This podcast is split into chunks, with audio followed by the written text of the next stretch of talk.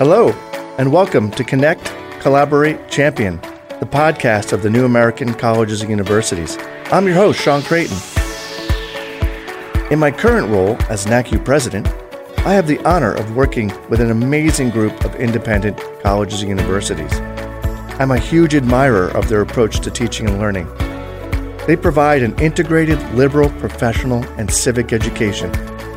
As a result, the NACU campuses graduate extraordinary professionals for a global workforce and society.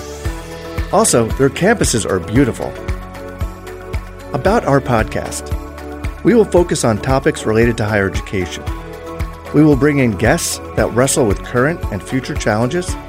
They'll include college presidents, provosts, professors, researchers, authors, disruptors, reporters, strategists, and maybe even a futurist or two. They'll help us expand our window into the world of higher ed. Thank you for being here. And without further ado, let's get started. On today's episode, we will speak with Harry Boyte, who's the senior scholar in public work philosophy and co founder of the Institute for Public Life and Public Work at Augsburg University in Minneapolis, Minnesota. That doesn't even begin to explain Harry's tenure as a civic organizer, democratic educator, and public intellectual. His work focuses on revitalizing the purposes and practices of education for the democracy way of life. As a young man, he worked in the Citizenship Education Program of the Southern Christian Leadership Conference, Martin Luther King's organization, and he did this during the Civil Rights Movement. Harry Boyte is the co founder of Public Achievement to bring the spirit and sense of civic agency that he experienced in the movement to young people today. He is author, co author, and editor of 10 books on democracy, citizenship, and community organizing. I'm a longtime admirer, a colleague in recent years, and I'm delighted to have Harry Boyte on today's show. Harry Boyte, welcome to the podcast. Oh, it's a pleasure to be in this conversation, John. I just wanted to jump right in and have you tell us about your work uh, with the Institute uh, for Public Life and work at Augsburg University? Yeah, well, it rose out of many years of work um, through something that was called the Center for Democracy and Citizenship at the Humphrey Institute at the University of Minnesota. The mission really was to take generative and effective approaches from the world of community organizing and citizen initiative that I had seen um, over the years of writing, and from my own background in the civil rights movement, I was on the field staff of Martin Luther King's organization, mm-hmm. SCLC. So we worked with a variety of institutions. I was especially concerned that the civic identities of colleges and businesses and even nonprofits and congregations, a variety of institutions, had really eroded, and so people, mm-hmm. the institutions were more detached from the civic life of communities. So that's what we did, and we moved to Augsburg in 2010 and continued for a while. But we've now created something called the Institute for Public Life and Work to focus specifically on spreading concepts and practices of citizen, professional, and related concepts of public work. I know you've written a lot and talked a lot about citizen professionalism and could you share with our listeners, I guess, examples of citizen professionalism? Sure, absolutely. Uh, it was a rich concept in my experience in the civil rights movement. The civil rights movement had been grounded in people think about it today as marches and so forth, but that's really was the tip of the iceberg. The heart of the movement was community building work, very often led by professionals.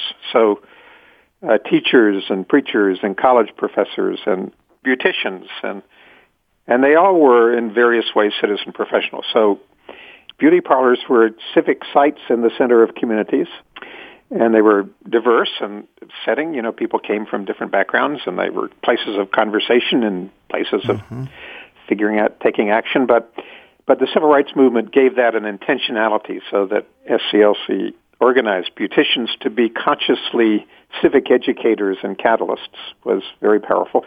And then more broadly, the tradition of black schools and colleges and churches, uh, businesses were all really anchoring institutions of the movement. And they were gathering sites, they were places that had a larger vision beyond their own particular uh, institutional identity. Mm-hmm. Um, those were powerful, formative examples for me as we've researched and understood and drawn on the examples. It turns out that the whole country civic life was dependent on citizen professionals. Thomas Bender, in his book Intellectuals in Public Life, describes how professional identities really shifted um, from civic to disciplinary, so they became more narrow and lose, lost their community dimensions. Mm. So that's what we're trying to reverse, I would say. We're reversing the shift from disciplinary back to a larger concept of citizen mm-hmm, professionals, mm-hmm. Um, which of course makes higher education central to the process. One example at the Humphrey Institute, which was vivid and I often talked about, was Hubert Humphrey, the vice president, senator from Minnesota. In his autobiography, said he learned everything about politics and public life from his father's drugstore in a little town in South Dakota Doland, South Dakota. Um, and his father's life work was making that drugstore the civic center of Doland. Hmm. So there were 600 Republicans and six Democrats. His father was a Democrat, but uh, that didn't matter. He it was full of intellectual life, of music, of projects. In his autobiography, Humphrey calls it "Never a pill without an idea." so those traditions are ones we've tried to think about how it can be revived in our time. Mm-hmm, mm-hmm. And we've worked with a variety of different professions and professionals on that work. So, how does the, the concept of citizen professionalism compare or contrast, or uh, how did it grow out of like the civic engagement movement, which really yeah, well, was a part of higher um, service learning and volunteerism? Yeah, yeah, it's related. I would say it takes it to another stage, and it does that in a couple of ways. One is, of course, civic life has volunteers and it has voters and it has advocates, but to really have a vital civic life depends also on civic anchors in communities. Um, so it draws attention to the the work that professionals do. So we say citizen professional or public work broadly involves acts of citizens not only as voters and volunteers but also through their work. Mm-hmm. And that's really key. So how do you revitalize a library as a civic site? not simply a place where people come and get information. Or school, how does it become connected in a deeper way to communities?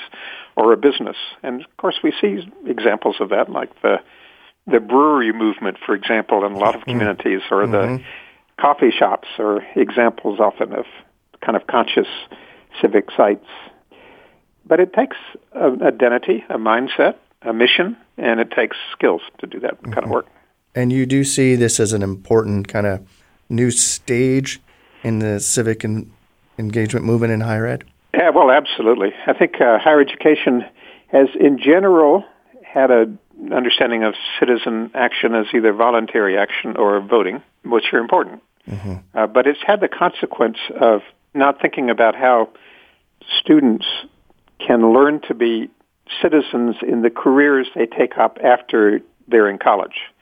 So it's as if civic engagement stops at the college edge in a way. Um, and even even colleges which have a very robust, rich civic life, there's very usually very little discussion about how how you can continue that in a career in, in business or in nursing or in teaching or whatever or in public affairs mm-hmm, even. Mm-hmm. So our work has been how do you create a pathway beyond higher education, colleges and universities to the uh, world of work and careers. And it's absolutely another stage. I think there's a lot of evidence that students are quite eager to continue to be citizens, not only as an after hours activity, but actually through the core work that they do. And then, so higher ed's responsibility, you know, in terms of developing and graduating citizen professionals, does it, uh, where does it start? I mean, does it start at the undergraduate experience, or do you pick it up when they're chosen a, a professional path already? All, or, like, all of the above. Mm-hmm. I think um, one neglected dimension of this is that faculty and staff in colleges and universities need themselves to kind of revitalize their own roles as citizens of their institutions and in the larger world, um, or let students know that they're in, they are citizens in the mm-hmm. larger world.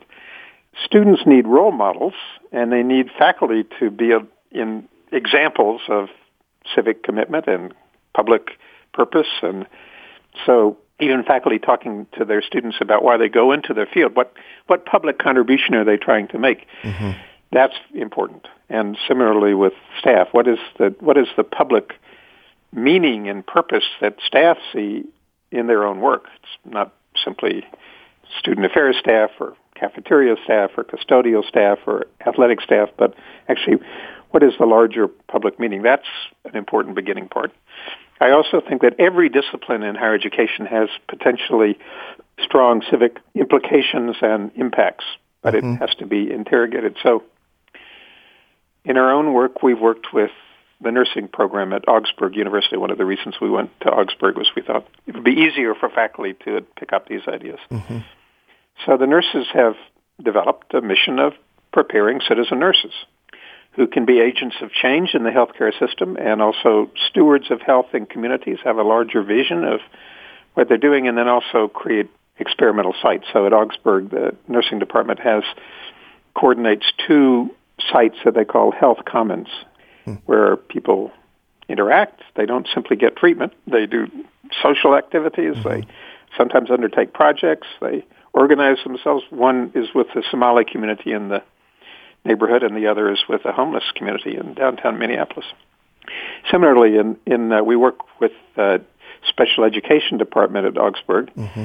So special education is well known for having trouble because so many students end up, you know, in trouble with the law and so the, but our, we have a youth initiative that's a civic empowerment initiative called Public Achievement, in which young people learn to make change and undertake public projects and uh, learn to map the environment and be constructive, understand the cultures they're working in, and so forth. So it turns out that special education students who coach in public achievement, public achievement usually has teams of kids in K-12, and then they're coached by college students. And at Augsburg, the all of the students going into special education coach in public achievement. So they work with a team of kids who are working on an issue that they choose.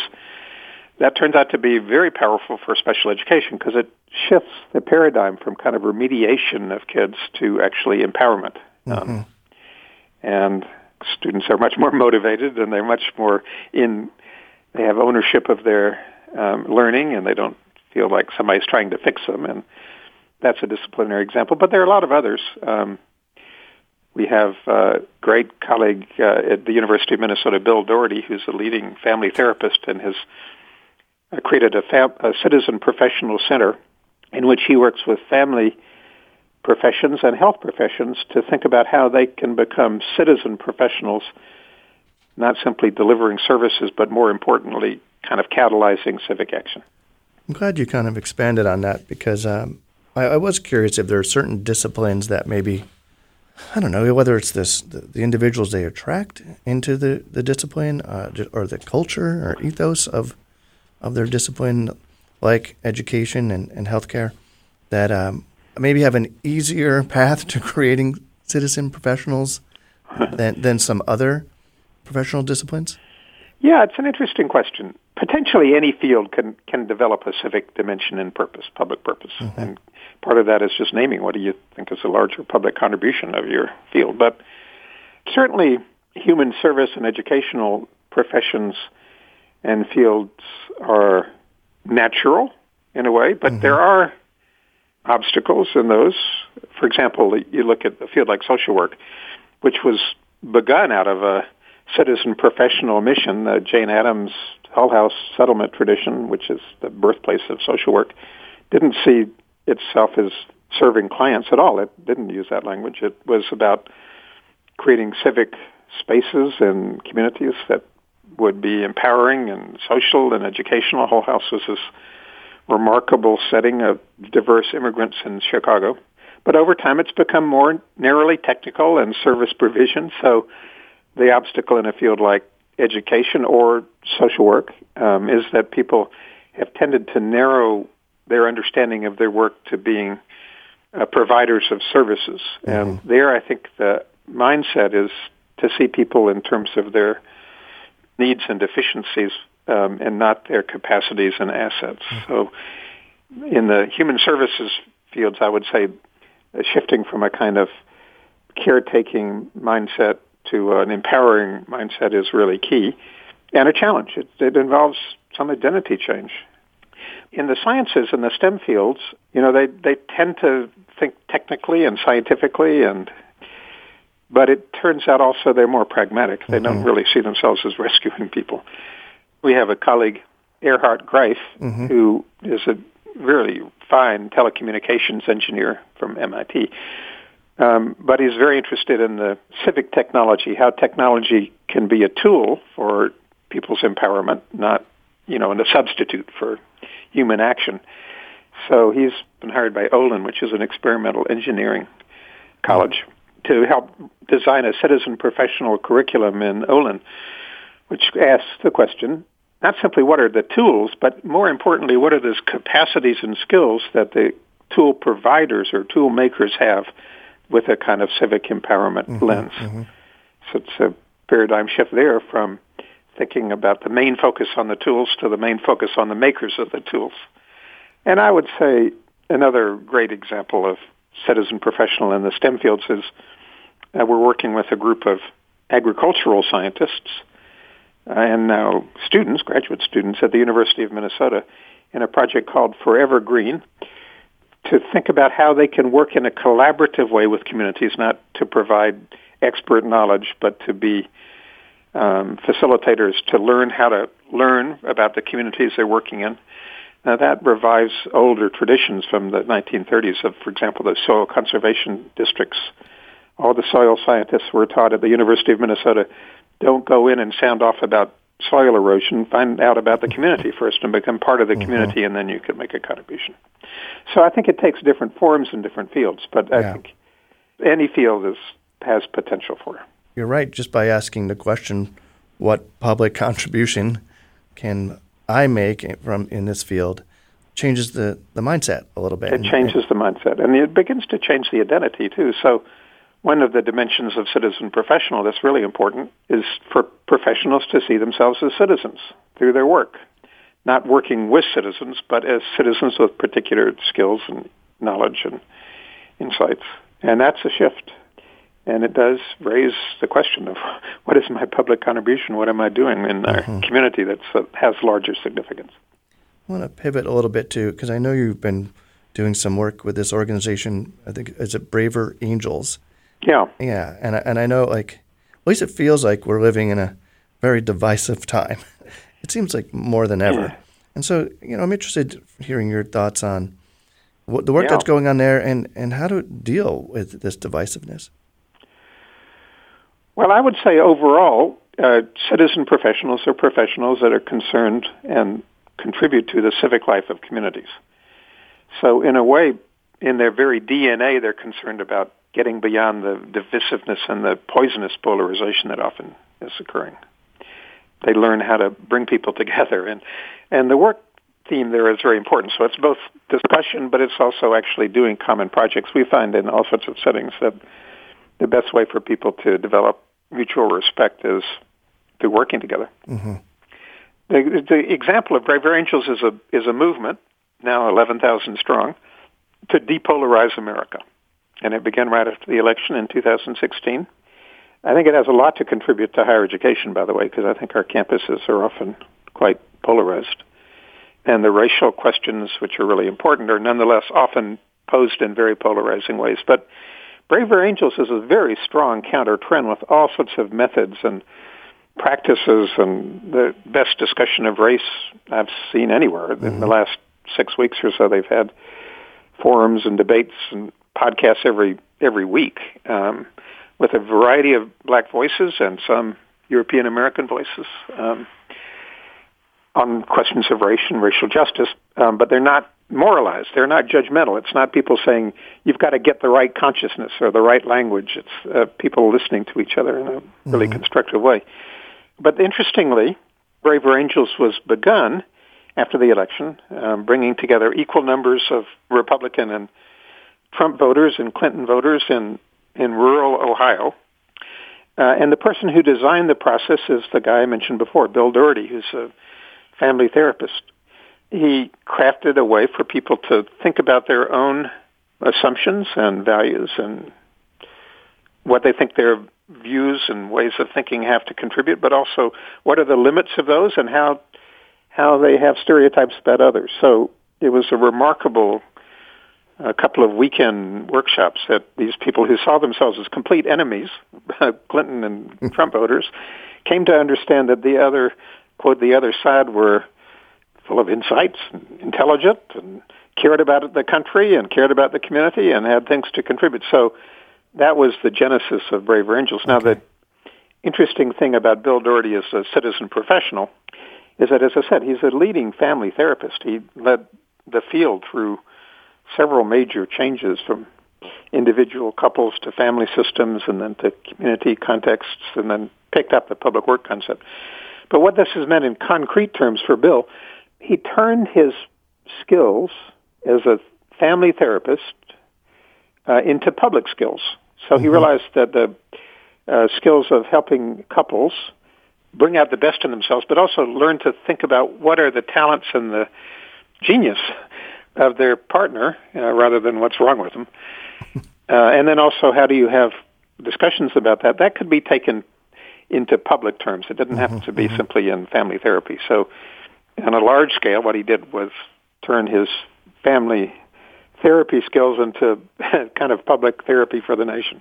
Again, I guess that's another key insight uh, into to the disciplines. You know, turn your skills into public skills into public skills. yeah, I would say that's yeah. really key, and that's true for family therapy. It's true for health. It's true for teaching. It's true for business.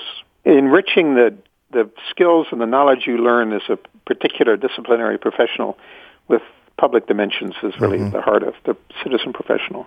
Harry, where can our listeners go to learn more about citizen professionalism, about Harry Boyte and what you're up to, Braver Angels? But yeah, where would you uh, recommend people go? Well, several things. For those listeners who are on academia.edu, um, which is a site where you put up articles and so forth and speeches. My website, which is Harry Boyte, academia.edu, the first section has a lot of examples and stories and, and theory and practice of citizen professionals. Mm-hmm. And not only in the United States, but in other countries too. Like uh, Japan, we have a, a strong partnership with a whole university, a STEM university, where they see themselves as preparing citizen professionals and having students think about their work in broader civic ways. The journal, The Good Society, mm-hmm. um, has a continuing strong focus on citizen professional. So I have a piece coming out in the next issue on called Catalyzing a Democratic Renaissance, arguing that citizen professionals are really key to a kind of widening and revitalization of uh, the meaning and practice of democracy because it shifts from professionals at the center to citizens at the center. One mm-hmm. thing about citizen professionals is that they learn to work with people rather than on people or for people. Mm-hmm. Mm-hmm. So it's in both a theoretical and practical examination of that with some stories. The, my recent book called Awakening Democracy Through Public Work has a number of stories, especially in the last several chapters on higher education and in professions about uh, citizen professionals, including, uh, you know, like a wonderful story. It has the story of Bill Doherty and the Braver Angels, but it also has a great story of a city manager, Mike Huggins, in Eau Claire, Wisconsin, who kind of let go control of the process of problem solving in Eau Claire and catalyzed a citizen movement that has been very diverse and very successful in developing the capacity of the community to act across its differences. Um, so those are some places. Uh, Kettering Foundation has an interesting and long-standing focus on citizen professional, and mm-hmm. as you know, a, a, new group called Undergraduate Civic Professional Education, which mm-hmm. is developing stories from a number of fields. Those are all um, terrific resources, and we will uh, make sure we post links to them at the podcast site. Harry, it's always an absolute honor talking to you, and thank you so much. Yeah, take care, Sean. Thanks for being here for Connect, Collaborate, Champion, the podcast of the New American Colleges and Universities. This podcast is made possible thanks to our partner, public radio station 91.3 WYSO in Yellow Springs, Ohio. Thank you, YSO. The New American Colleges and Universities connects our campuses to collaborate in the delivery of innovative ideas and to champion the belief that a comprehensive, liberal, professional, and civic education is essential to the future of our world. To learn more about our amazing campuses, visit nacu.edu, nacu.edu. See you soon.